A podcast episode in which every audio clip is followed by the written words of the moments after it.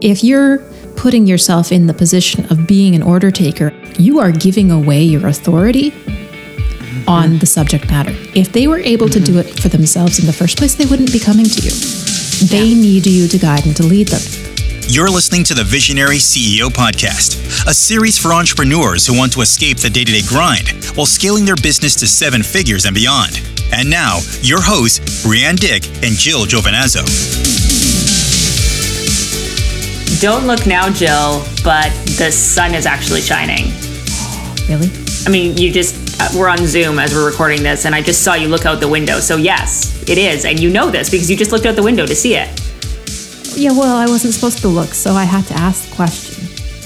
I don't understand. You don't have to. it makes sense to me, and that's all that matters, right?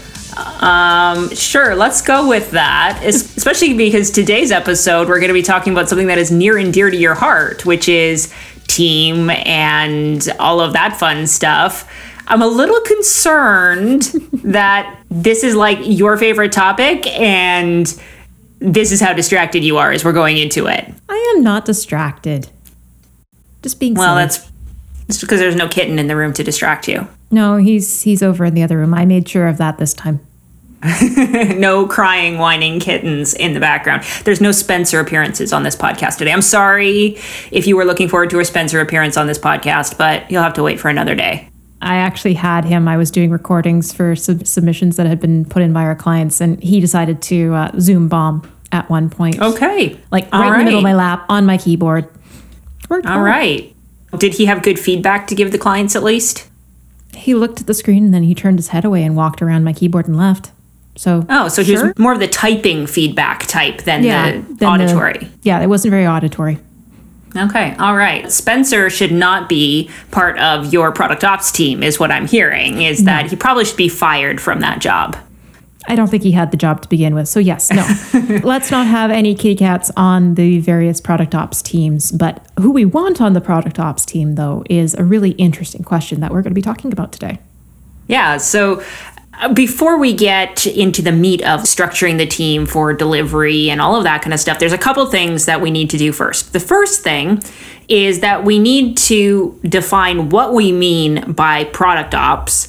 And the second thing is we need to talk about why this is where we start. And I think I want to tackle the second piece of that equation first the why do we start here and the reason is because it's coming directly out of what we talked about on our last episode which is going through and figuring out how you're going to use the three dials to make your delivery more scalable The interesting thing on this particular technique that I love is how this is about looking both towards the future and looking then at the current. And we get to dream a little bit, and that's always a fun exercise too. really what we're talking about here when we're talking about product ops is the way that you deliver your product and, and not just you as in the person you but as in your business but there's going to come a point at which you can't use leverage without losing the personal touch and that's where we need to start looking at the team side of this high value hybrid equation And so, by this point, if you've been following us along as we've been doing these podcasts, you have probably made some adjustments, work, tweaked some dials with regards to your offer. And now we get to play around a little bit and dream about how we want this to be delivered when you have a billion dollar business. We call this the billion dollar team exercise, and it, it's, it's a lot Yeah. of fun. Yeah, so we're talking here specifically about how you get yourself out of being the person that has to do all the delivery. I think you're right, Jill. The, the fastest and easiest way to do that is to go to the other extreme and to imagine if this was a billion dollar business, you definitely wouldn't be doing all the things in a billion dollar business. So, what would that look like if you had a billion dollar business and a billion dollar team?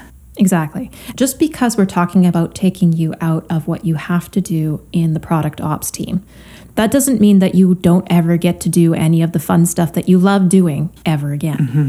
We're talking about it from a sense of you get to choose at that point if you want to be in that and be doing that. And maybe you even get to choose who your clients are.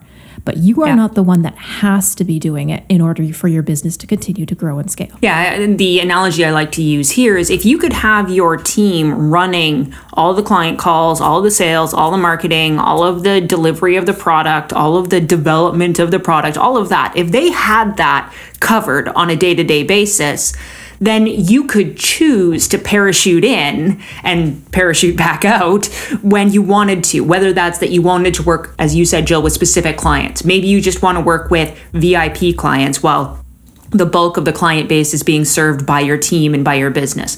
Maybe you want to be able to surprise and delight and you pop onto a client call like I'm thinking of one of our clients who went to a meeting and the client turned to him and said jokingly but who's this guy, right? Because he got to surprise and delight by showing up in person for this meeting. And that was a really neat way for him to stay in touch with the clients as well as to be able to surprise and delight, as we said, those individual clients. But this can be really hard for people to conceptualize when they're so in the thick of the doing of the work and when your business is at that 20K a month, 30K a month, 40K a month, 50K a month level that we've been talking about. Because imagining a situation where you don't have to be there in order for these things to happen can be really challenging. So, a billion dollar team, what this is, when you're doing a billion dollars in fulfillment, you are delivering a billion dollars worth of value to your clients. Who are you going to need on your side in order to deliver that value to the extent and to the level that you want it to be delivered to them? That that high level of client results that we were talking about, the value last week. if you imagine sometimes people have a hard time i think wrapping their head around the idea of a billion dollar business but let's say that you had a hundred people and there was a hundred people on your team who are dedicated to getting client results what would those hundred people be doing I often like using our one as an example because it, it gives me a chance to just go back and dream. And sometimes I actually find little other things that I'm like, oh, I want that too. So, you know, one of the very first things that always comes to mind for me, aside from more coaches, mm-hmm. right? That's a really nice and easy one to say that I want a billion dollar team for the VCA would have a whole lot more coaches with specializations in things like diversity and marketing and finance. And not everyone would have all of those specializations. no they would each have their own specialization but as a team as a coaching team you'd cover off all these different areas Exactly. Let me pause here and say we are not talking about finding a hundred unicorns, by the way. no Okay. We'll talk more about that in a second, but we're not trying to find 100 unicorns. Going back to the coaches. So, coaches are one thing, right? But in order for me looking at this from a client delivery perspective, I need someone to run herd on those coaches. I want someone to own that coaching experience for the mm-hmm. client. So, I actually need a head coach as well to say, what does coaching look like to make those decisions? Another example that I can think of here, like you talked about coaches, one of the things that we do in the academy is that we offer workshops. And so, is the person who's doing one on one individual coaching necessarily going to be the same person that's facilitating workshops? And the answer is maybe not, because if someone really loves one on one coaching, like Jill does, they may not love doing group trainings and workshops like I do. And so we know that as a billion dollar team, those are probably going to be separate people in separate roles. Exactly. And then taking it from another track, a program advisor, someone to ensure that each client is on track throughout their entire academy experience. Mm-hmm. Right? I'm thinking about some of our clients who have service oriented businesses. That's like the account manager. Yeah. Right. So, in our context, regardless of which coach they're speaking to, there's still a program director or a program advisor, maybe, who's responsible for moving them. And there might be multiple program advisors. Delivery is an amazingly big piece of the puzzle. But there's a whole side of the coin that is deciding what is getting delivered in the first place. Right? Yeah. Like, what program are we delivering? What Yeah. does that program look like? So, having someone to actually manage, for example, the curriculum behind mm-hmm. that, being and coordinating, ensuring that the curriculum is up to date and is meeting the client needs on a day to day basis and adjusting to industry changes. and not just like for things that are changing out there in the world but as the market evolves as the clients evolve as as we get better, right? Part of what will happen in this billion dollar world is that the coaches are going to have these coaching conversations and they're going to be feeding that back and saying, Hey, I used this analogy today and it really hit. It worked really well. Yeah. And the coaching team's going to go out and they're going to try that and they're all going to realize that this is a brilliant analogy and we should all be using it. So then what happens is that then that gets passed over into the development side and it gets put into the curriculum, it gets put into the material so that every client gets the benefit of that. Yeah, exactly. And, and so that brings up a whole nother role, which is essentially curriculum support and the developers behind that who actually mm-hmm. are producing IP and assets for client consumption. Yeah. We've got copywriters or graphic designers, website folks, people that are handling whatever learning platform you might be using or not using. I think a lot of people are used to thinking about that level of support with the development, like having someone to do your graphics and produce your worksheets and do your slides and that kind of thing. But this idea that other people on the team could actively be working to make your product better and that those ideas don't have to all come from you. Again, we're not saying those ideas can't come from you, but we're talking about essentially having subject matter experts who know this stuff inside inside out and backwards who are constantly developing and growing their own skills, you could have a whole team of people who are coming to this and looking at it and saying, here's how we can make this better based on my expertise and my expertise and my expertise. So there's a lot going on here, and this is just a small fraction of what could be part of our product fulfillment, product delivery team. But one thing mm-hmm. I, I want to mention here is you may have noticed this that as we've been going through these people through these roles, not only we've been saying who they are from a role perspective, like what their job is, the event producer, the head coach, but we've also been giving a one sentence phrase of what the most important thing, we call this the job number one, what the most important thing is, why that role exists. And I think what's really useful as you're doing this is to use your value map to go through and say, what are all the different things, right? We just spent all that time breaking your process down, looking at your high value hybrid and how you're going to structure things. So you want to go through and make sure that each of those areas are covered. And your billion dollar team may have one person per bullet item on your value map? Probably not. But there's a lot of depth you can go to for imagining what kind of specialties you could have. This is all well and good. We're having fun, lots of fun dreaming here. But how does that actually relate to where you are right now? Yeah, we're not going to go and hire a billion dollar team tomorrow because we don't have a billion dollar business. It would be a really good way to go billion dollar bankrupt. Most people, they pick a job title and then they go and they try and fill that with whatever it ends up being.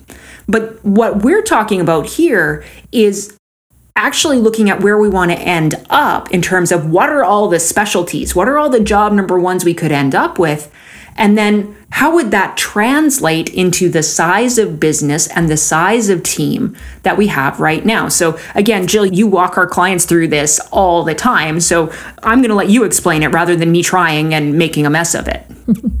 yeah. So, the big thing here is the very first thing you want to do is to, to go through and start to pull together job number ones. Don't worry about the roles, don't worry about the job titles, don't worry about those aspects.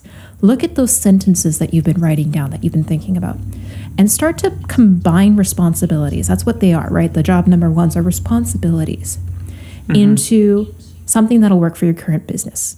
Now, the big thing to note here is that as you're looking to combine these roles, try to combine like with like as much as possible.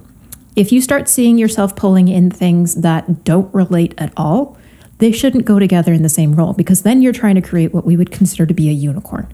Someone who yeah. is really great at multiple areas. And we don't want to do that because unicorns, honestly, while they're not necessarily as hard to find as you might think, they are really expensive for the type of role that we often end up putting them in, which is much lower than mm-hmm. a lower level of responsibility, lower level of ownership than yeah. what we end up paying them for. And so what happens is people hire they look for unicorns. They hire generalists but they hire low level generalists. They're not hiring really good, high quality people who can take a responsibility, who can take a job and run without without needing to be managed. And I know we're going to talk a lot more about that idea in the next episode when we talk about the broader team structure and all of those kind of things. But I think it's an important point that you bring up here, Jill, which is we want to be grouping like with like and keeping the dislike things apart, right? If you've got something that is like producing events, probably isn't going to go along with the person who's managing the technology for your client center, yep. right? We're going through, we're grouping these things together, and we're going to end up with however many groupings we have for for the types of businesses that we're talking about here maybe quarter million half a million dollars jill how many different groupings do you think makes sense? When we're talking specifically in the product delivery, product fulfillment area, we I usually tend to see two to four groupings. Mm-hmm. I say two to four because the next step, which we'll get to in a second, is about the amount of time you spend in each of these. Yeah. And there's a whole conversation that we can have about contractors and employees and all of that kind of stuff. But we'll pause that for a second. I have a great big soapbox about it. Happy to get on that soapbox anytime you want. But I usually tend to see for product fulfillment, two to four is our general okay. one. So you're going to take this billion dollar team and you're going to group things until you have two to four different groupings, categories, positions, ultimately. This is what we're talking about. Because what you've come to now is you've taken the job number ones for what were five different eventual job titles and you've grouped them together so that now you have one job with five different responsibilities, five different things to take ownership over, five different job number ones. So, yes, you can't have five things that are number one. And so you will have to prioritize within that new role that you've created.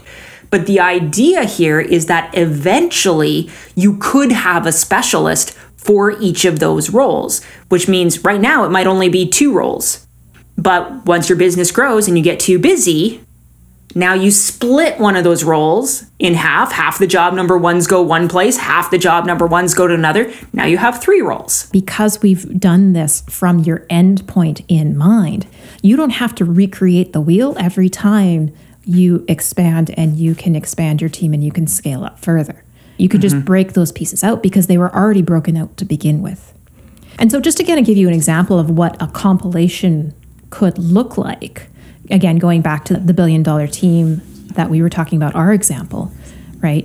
One could be ensuring client prog- each client is on track through their academy experience, provide one on one coaching, review client submissions and provide feedback, and run group workshops with clients. Now, I don't know, Jill, but that sounds an awful lot like the makings of a job description that you just gave there. Funny enough, it's almost like we planned it that way. When you've got these responsibilities in place, now you can have a job description that says, hey, these are the five or six things that you are responsible for doing or taking care of and it changes the entire conversation. And you can see how grouping together the like with like lends itself to building up an entire position that someone can fill. Exactly. You're no longer looking for a unicorn, you're looking for someone who has a very specific set of skills. Once you know what your high value hybrid looks like, there's one more tool that you can apply at this point that is so powerful in terms of helping your business to use efficiencies and economies of scale as you grow so that the work doesn't become overwhelming. And that is my favorite tool, which is called cohorting. Yes, she loves this one. And don't so get do wrong, clients. I love it too, but yeah. And our clients love it too. Let's be fair. That's true cohorting is when you have essentially batching done on a large scale. So, the easiest way to explain this is with an example. And we used a coaching business example for the first part. I'm going to use a service business example for the second uh, part that we're talking about with cohorting. So, in a service based business, let's imagine that you have a web design or web development company. And you could have every client that comes in to work with you, they do the sales call, they sign the contract, you start the next week. And that's how most businesses operate. You buy, you start right away. But from a efficiencies standpoint, it's really challenging because you've got different projects that are at different stages, different people doing different things, and you're trying to manage all of these pieces. Someone's in design, someone's in development, someone's in QA, someone's waiting on copy, and you need a massive project management system just to be able to figure out what's going on. I'm, I'm chuckling because I'm remembering our previous workplace and the project management system that they ended up having to build to handle this exact thing. And it was huge and clunky, but it had to be done because otherwise there was just so many moving pieces that no one person could keep track. Or then we go and we hire a project manager, but the problem isn't the project manager. The problem is that all of these moving pieces are everywhere and all over the place. So now let's contrast that example with a cohorted approach. And a cohorted approach in our web design and development company would look like okay, you purchased in January. That's great. For the next few weeks, we have some onboarding information for you to take care of. You're going to need to gather this information. You're need to going to get it to us. You have to get that information to us by January 31st so that on the first Monday of February, we can start your project. And we will take everything you've given us, and the first week of the project, we're going to do design. And then the second week of the project, we're going to give you the design so that you can review and give us feedback. And then the third week of the project, we're going to do revisions and updates. And all of the clients, doesn't matter when they bought in January, they now are on the same system in terms of this week you're doing this, this week you're doing this. And now just think about this for a second, right? Those are tedious tasks. I can think of, like, from an accounting perspective, I was just on a call with one of our accounting clients who's starting to use this methodology for her clients. And all of the odds and ends that they have to get them to gather ahead yeah. of time can all be now done in a batch and dealt with. And you yeah. can start to see how this efficiency can build on top of everything that goes forward. A lot of people, they hear cohorting and they think groups. And some of our clients do this. They'll go and they'll say, anyone who bought during January, we're going to have a group onboarding call the first week of February. And that's totally fine, but it doesn't have to be that way. You can cohort all of your clients one on one, and they never even know that you are working with all of the same clients at all the same part of the process. But think about how this changes the experience of your team with delivery. All they have to know is that this is the first week of the month. Therefore, we're working on this.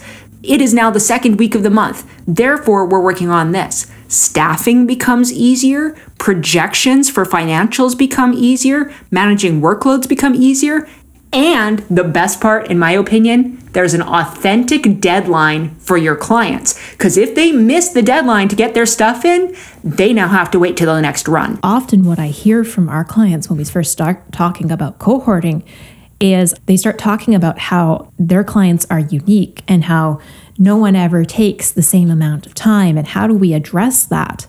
So, tell me a little bit more. What do you see when you're going through and you're talking through this cohorting, how do you see that working? Parkinson's law says that a task will expand to the time allotted to it.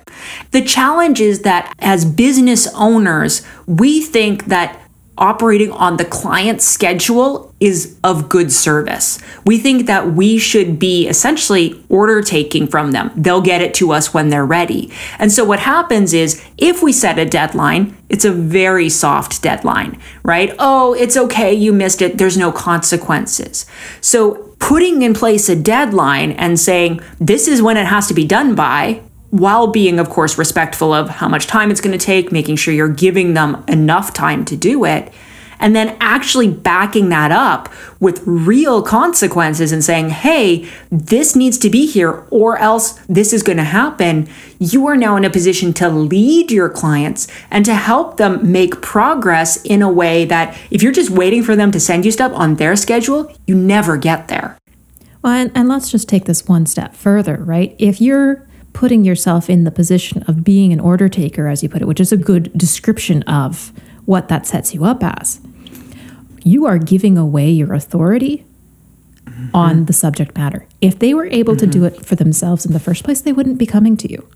They yeah. need you to guide and to lead them. And so this is, is a key component that I often end up coaching a lot of our clients through is that how often they have given away their power. And this is mm-hmm. a great method for gaining it back. Now, the example that we've been using here is of a service based business where it's anytime intake. Clients can come and start with you whenever. And we've been talking about how cohorting provides a benefit to those businesses, whether it's that you only intake new clients once a month or every six weeks or every two weeks, right? The exact duration doesn't matter. The key is that you're actually looking at ways you can batch these tasks together and set that leadership example for your clients. What's interesting is that in the coaching world and on the coaching side of the equation, folks are really used to doing this but they put so long between their cohorts that they have people sitting and waiting, people who want to give you money, coaches, and you're sitting there waiting, saying, You have to wait until I open the cart for this launch in six months' time. And that's not what we want either. No, exactly. Because then, as you said, you're leaving money on the table, but situations change, things change. And the people that are coming to you are coming to you because they see what you're offering and the need that you're trying to fulfill and they know that they fit that need. Yeah. And they will change if you don't step forward and, and allow them to come in and change with you. My soapbox for this one is that I think that wait lists are not good for your clients. I think that launches are not good for your clients. And I think that anytime entry isn't good for your clients. The alternative, one of our clients called it, is this is like wave launching. It's not that we have anytime access, it's not that we have launches every six months is that every month we're enrolling a new cohort, just like the waves rolling up on the shore. One comes up and then it retreats, and then one comes up and then it retreats. And it creates such a beautiful rhythm for your business. Yeah.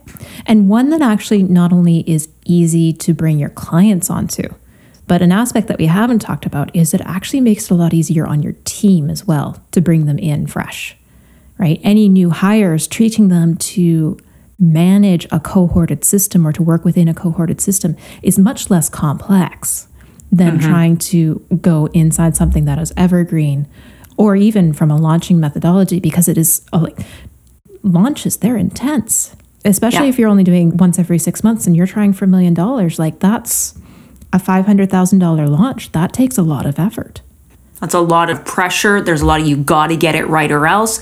So you're exactly right in that being able to have this opportunity to bring people into a cohorted system, whether you've got a service or you've got a more coaching program type thing, this cohorting system is like the icing on the cake that takes the three dials and the billion dollar team ideas that we talked about earlier. And it really allows you to take it to that next level and create that infinite scalability.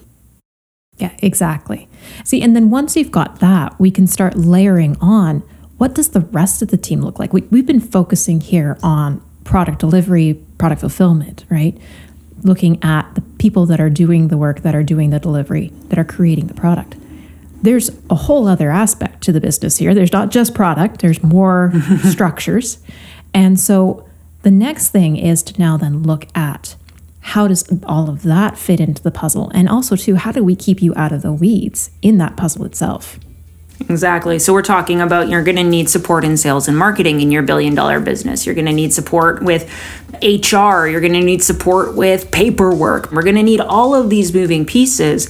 And the really important thing is what Jill said, which is that we need to make sure that as you grow your business that you aren't the person through whom all of the decisions and all of the conversations and all of the information flows. We need to get you out of being the person holding it all together. Essentially, what we're talking about here is how do we promote you inside your own business?